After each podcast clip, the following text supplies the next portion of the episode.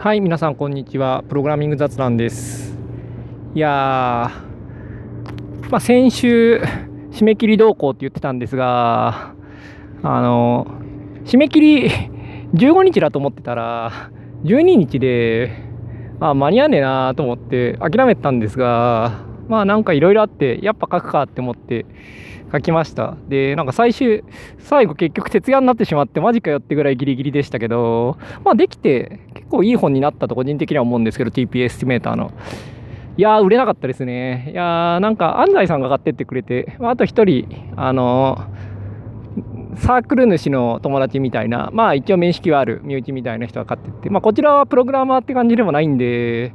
まあ読めないかなっていう感じで、まあ2部しか売れなかった。まあ5部刷ってって、まあ一部見本誌だっていうのを忘れてたんで4部しかなかったんですが、まあそういう点では半分売れたっていう話もあるんですけど、まあけどあと2部ぐらいしかなくて、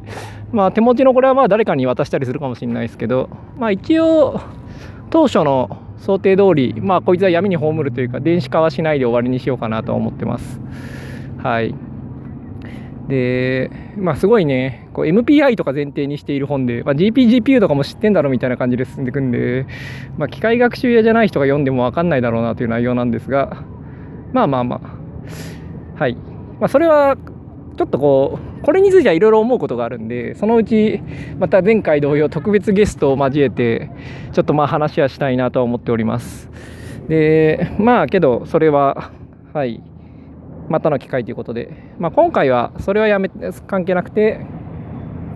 ちょっと移動しながら話そう。えっと、すいません。ちょっと移動すんで、待ってください。よし。はいと。で、今回は、あの、なんてタイトルにしようかな。あの、まあ、ちょっとタイトルは後で考えよう。あの、英作文とかあるじゃないですか、受験の。で、それで、和文和訳って知ってますかね。まあ、英作文の基本っていうのは、まあ、和文和訳と英英釈文であるっていうのは受験英語ではよく言われることだと思うんですが、まあ、まあちょっとその話から入ろうあの、まあ、まあプログラムの話なんですけど本題はあのまあ英釈文っていうのは例文を覚えて単語だけ変えるっていうのが、まあ、英釈文と呼ばれるもんですね、まあ、英作文っていうのの受験勉強で英作文のやり方勉強の仕方っていうのでよく言われるんですよねまあ例文いっぱい覚えてで、まあ、その例文の単語を変えるだけっていうのが、まあ、正しい英作文方法だと。で、ただそれだとやっぱこう、すごい、なんていうか短いやつしか書けないんで、あのもうちょっと難しいやつとかは、まあ、なかなか英作文できないと。で、そういう難しいのを出してくるんですよね。大体、受験の英作文っていうのは。まあ、それは語学としてどうなんだと個人的には思うんだけど、まあまあ置いといて。で、その時に、あの、変な日本語が出てくるわけですよ。そのなんかこれは面目役所だとかだからまあそういう熟語じゃないにしても、まあ、そういう変なのが出てくるんですよね。でそういうものを、まあ、どうやって訳すのかっつうとそのまま英語に訳すのは大体無理なんでえ日本語をまず日本語に訳すっていうことをやるっていうのがこう言われてるんですよ。これを和文和訳っていうんですね。でこれは結構語学のかなり本質的な部分でもあるんですよね。その、まあ、和文和訳っていうよりも最初パッと思いついた言いたいってことをその対象の言語に翻訳するんですよね。対象の言語というか対象の言語流の言い方に翻訳するっていうのはすごい重要で。例えば中国語を勉強してる時に、まあ、ちょっと今ちょっと中国語の例文出てこないなまあけどその中国語的発想で質問するって大切なんですよねその日本語でこういうことを言いたいっていう時にそれに該当する中国語ってすごいなかったり不自然だったりするのよくあるんで同じ意味のことをその言葉で聞くんだったら何て言うのがいいのかなっていうのを考え直すと意外と知ってるその品質表現で言えたりするもんなんですよ。まあ、なんつうかよく使うものは普通品質表現に入ってるんであの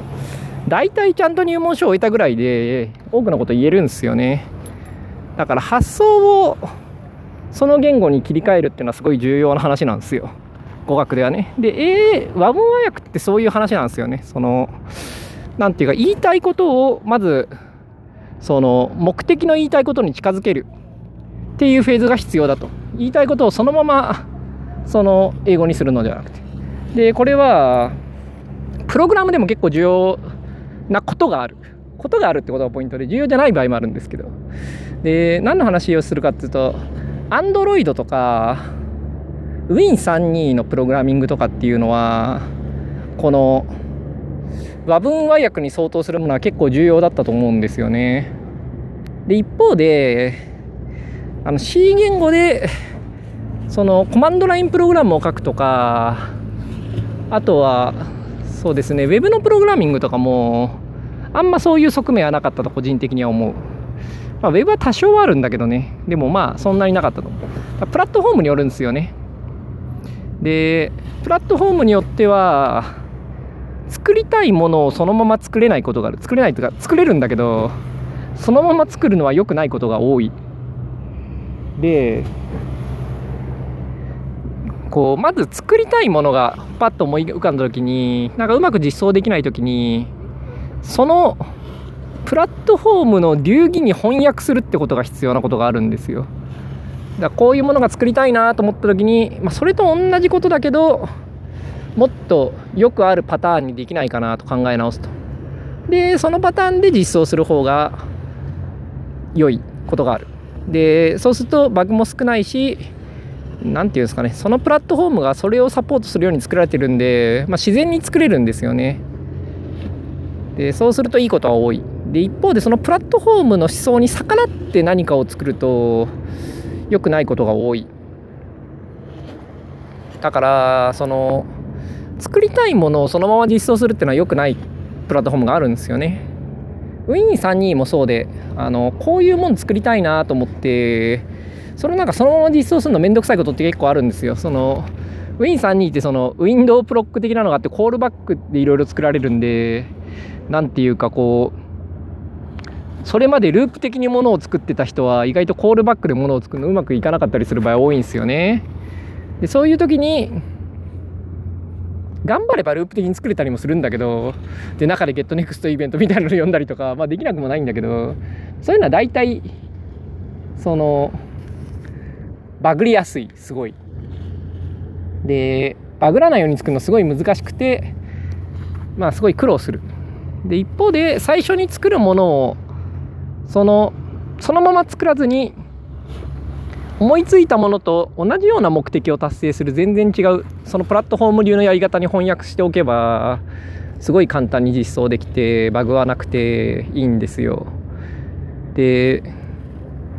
Android とかこれめちゃくちゃ重要なんですよね。その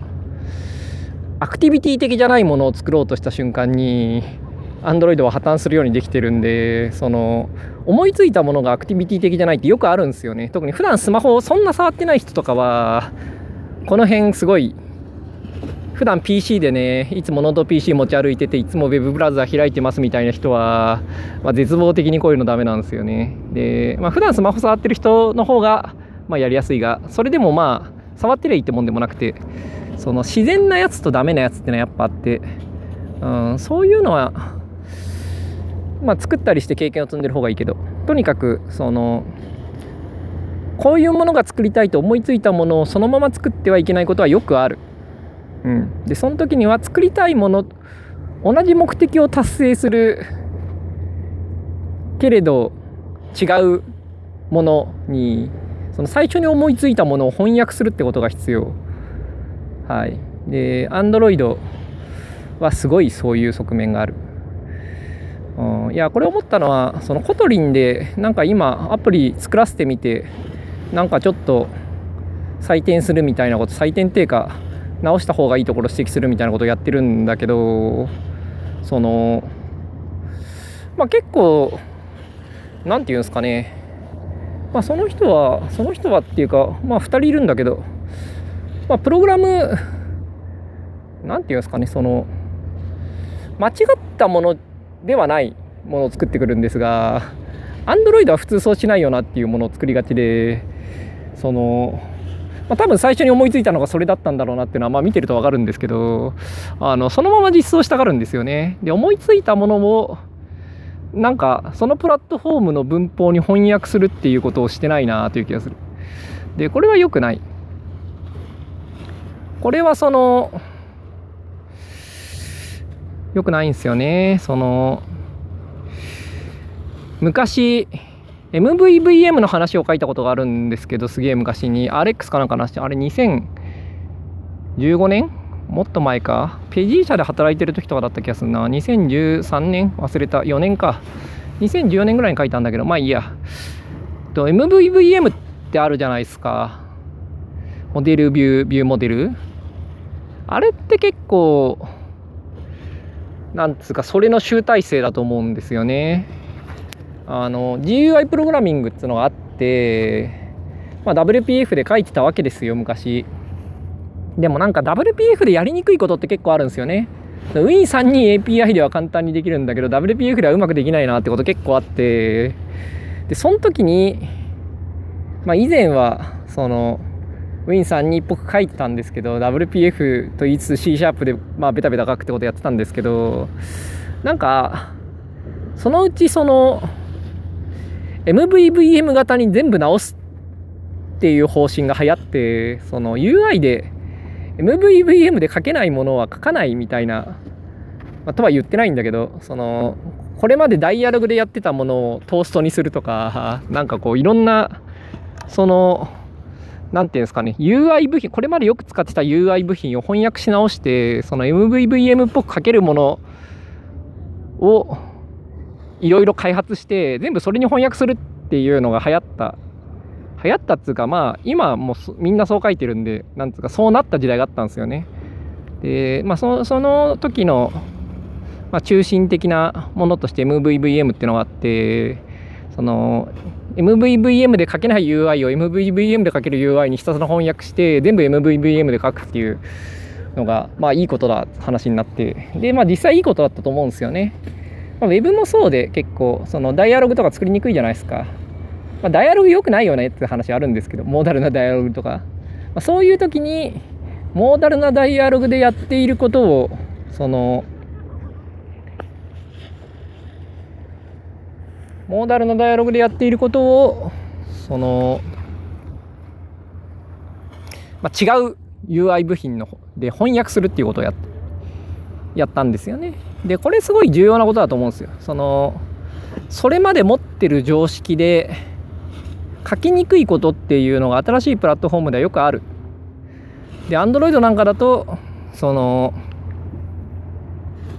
つか最近これをなんかで思ったんだよな。何書いた時だっけ？手書きで、ダイアログで、あー、そうだ、思い出した。はい。えっと、ダイアログ、アラートダイアログで、コンストレンツレイアウトを使って、そのダイアログの大きさに合わせるようなことしたかったんですよね。ダイアログの大きさはなんかあの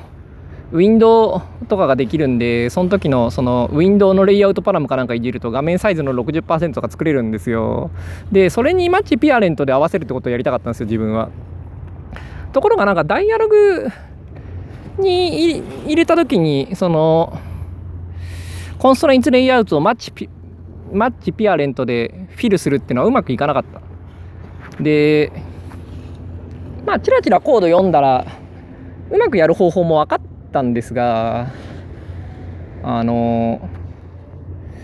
多分それ発想が間違ってんだなと途中で思い直して、まあ、結局やめて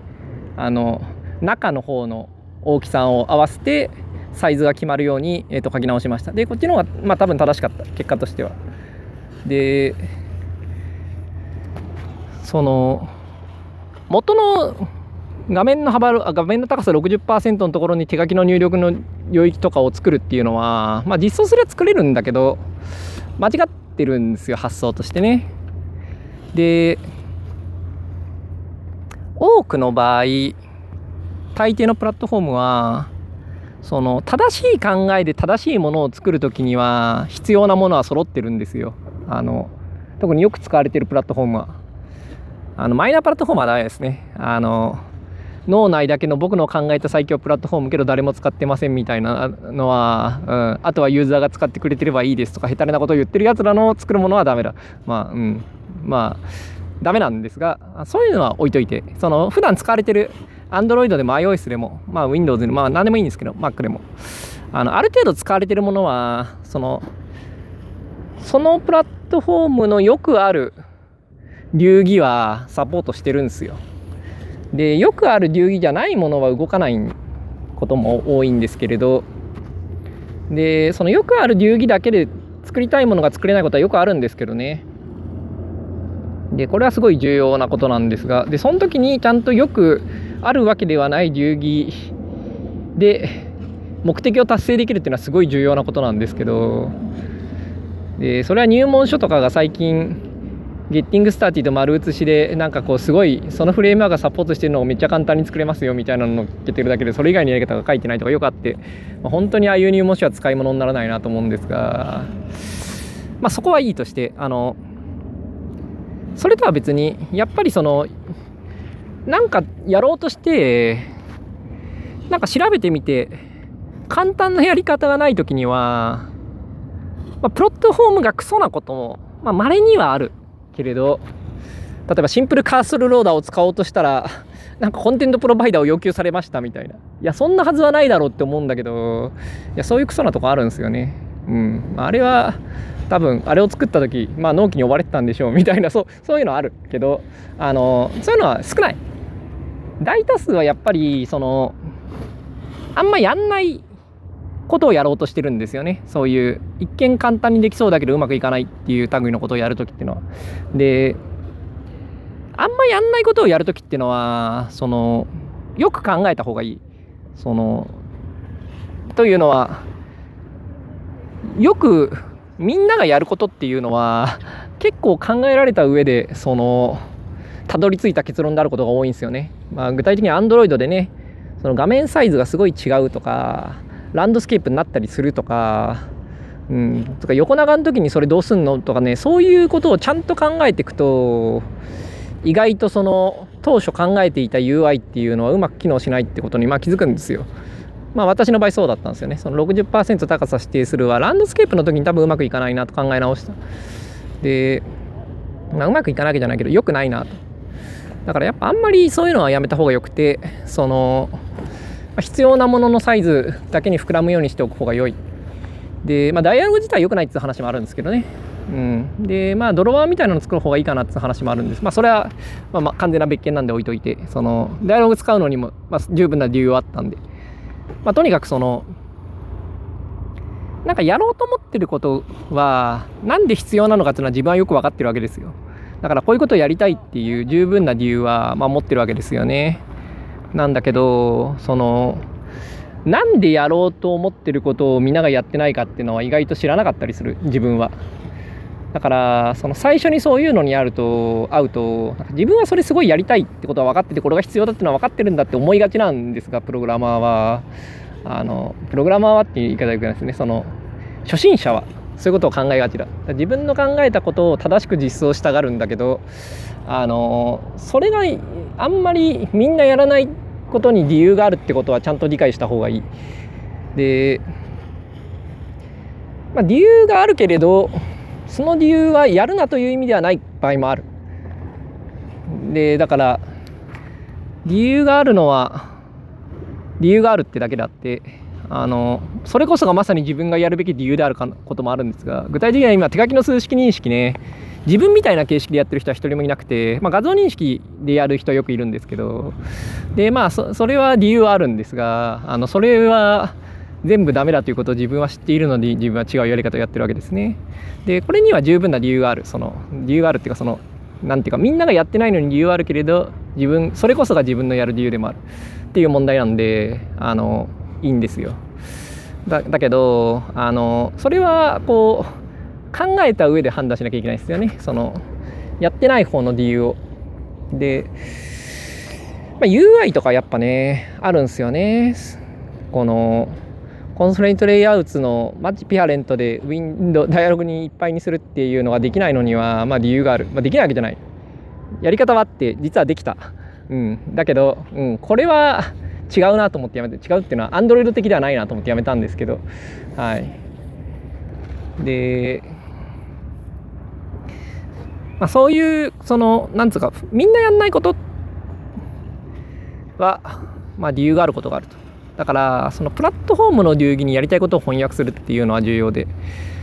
なんかこうこれは多分中級者と初級者の差だと思うんですよねプログラマーの。最初に思い思いついたものをなんかそのまま実装したいんですよね最初のうちっていうのは。でそのプラットフォームではそうは作んないって言われてもいや自分はすけどそれをやりたいんだよっていう場合はあってで結構頑張って実装したりするんですよね。でまあ個人的には初心者の頃にはそういう経験が必要だと思うんでそれはやってったらいいと思うんですけど大抵使い物にはならないそれは。うん。なんかこうプラットフォームの思想に逆らってそんないいもの作れないんですよ。やっぱいいものはプラットフォームの思想に乗っかってる方がいい。うん。なんでそのなんか最初に思いついたものを意固地になって実装するのは大体間違いなんだけどそれある程度経験を積んだ方がいいと思うんですよね。その逆らった結果の。だから、うん、最初のうちにそういうのを思いついたもの俺はこれが作りたいんだって作っていくのはいいんですけれどなんか中級者はやっぱりその思想に沿うためにその最初に思いついたものを一度翻訳するっていう過程をすると思うんですよね。まあ一度とは限らない。むしろ結構長いことかけて翻訳する場合もある。こういうの作りたいんだけど、なんかすごい面倒くさいんだよなっていう時に、まあ一旦実装するのは置いといて、いや、こういうの作りたいんだけどなと、まあなんか3、4ヶ月くらいずっと考えて、まあふと気づくわけです。あれ？こうすれば同じことをもっと楽にいけるんじゃねえの？みたいな。で、まあそれで実装したりするってのはよくある話で、だからそのベテランだってなんか作りたいものをその場でプラットフォームの思想に合わせ翻訳し直せるってことはない。結構そこは時間を考えてやるものなんですで仕事とかでこれ実装しろって言われてまあそんなの思いつかなかったらどうすんだっていう話あるんですけど、まあ、仕事の場合はね、えっと、それ思いつかないまま実装しなきゃいけないことも結構ある。でまあ大体そういうのはろくでもない。でそういうのはまあ本当は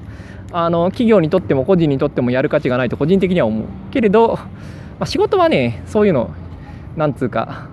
うまくやれないシステムなんで大体仕方ない。ということであの多分これは正しいやり方じゃないんだけどなって思いながら実装しときゃいいっす。はい。まあね。うん。そういうことはある。けどやっぱ仕事でもねあのそこはなるべく考えた方がいいんですよね。タイムリミットは大抵足りないんでいつもうまくはいかないにしても。あのそのまま実装するよりはマシなことを大体は思いつくので。でしかもそれは本当はその外の人と話す時にすごい重要なんですよ外の人っていうのは例えばデザイナーとか PM とかと話す時にその仕様を考える時にはまあ、いろんなシチュエーションがありますけど例えばま顧客がいるみたいなシチュエーションとかねその顧客のその何て言うんですかね要望っていうのはあるわけですよ。で一方でその作る側の考えっていうのもあったりしてでそこは本当はすり合わせが必要だったりするんですよね。で PM とかがその顧客側の要望の代弁者になるときにプログラマーはやっぱりそのプラットフォームの思想の代弁者である必要があると思うんですよね。まあ、プラットフォームの思想だけじゃないけどそれの思想に沿った形で何かをやりたいと思う側の人間でなくてはいけなくてそれはプログラマーしか知らないことなんでだからそのやりたいことを翻訳するっていう時にはその両者のあのディスカッションが必要なんと思うんですよね。だからその同じことをやりたいある目的を達成したい時にそのプラットフォームのやり方に翻訳するのはプログラマーの責任だと思う基本的にはあの、まあ、プログラミングも分かる PM みたいなのがそれをやるっていう場合もまああるしデザイナーとかも普通はねまあ望ましくはやっぱりそのプラットフォームのデザインの基本はデザイナーの方が詳しくあるべきですよね。例えばマテリアルデザインとかはまあちゃんと知ってるべきだと思うしまあ普通知ってるとも思う。あのちゃんとしたデザイナーならば。でその他のアプリのデザインとかも、まあ、ちゃんと研究してるっていうのは、まあ、期待されることではある。でそういうのを前提にすると、まあ、大体はそのプラットフォームのちゃんとした文法っていうのも知ってることは多いんだけど、まあ、みんながみんなそうではないしまたそのデザイナーの目から見える事実とプログラマーの目から見える事実は違ったりもするんでやっぱりそこもすり合わせっていうかディスカッションは必要なんでやっぱりプログラマーはそのプラットフォームの思想的に翻訳するにはどうしたらいいのかっていうのをなんつうか代弁する人である方が良いまあ、これはなんかイメージ的な考えですよね。そのデザイナーとテストとデブと PM とみたいなトライアッドプラスワンみたいなので、まあ、話し合ってものを作るっていうのは。まあけど MS じゃなくてもあのそういう部分あると思うんですよ。やっぱり。あのプログラマーはやっぱりその何て言うか作るものがその技術的にどうかというか技術的な筋の良さっていうものには責任を持つべきだと思う基本的には。でだからやっぱりそれは言われたものがそうであることはあんましないんでプログラマーやっぱりそこは戦わなきゃいけない存在だと思うんですよね。でだからその和文和訳じゃないですけど同じ目的を達成するためにもっと良いやり方を考えるっていうのは重要でその良いっていうかだ思いついたものをそのまま実装はしちゃいけない。それは仕事でも趣味でもっていうことですね。でそこは結構重要なところで。だそのプログラマーの実力を考える時に書いたコードだけを見るとそこは見えないことがあるわけですよね。というのはあのその和文和訳してこれでいこうと思った後しかコードには現れないんでその最初に言われたものと作り始めたものというか作ろうとしたものの差分っていうのはそこには見えないんでそこの腕はやっぱり一緒に仕事しないと見えてこないことが多いですよね。でまあ一緒に仕事をしていて